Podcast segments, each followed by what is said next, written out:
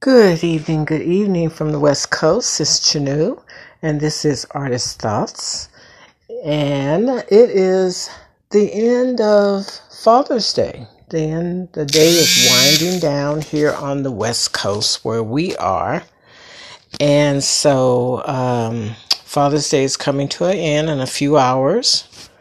So we thought we would pop in and mainly we're popping in because it is winding down. Depending on where you are in the world, it probably has already uh, turned into nighttime. But it's only about 8:30 here on the West Coast.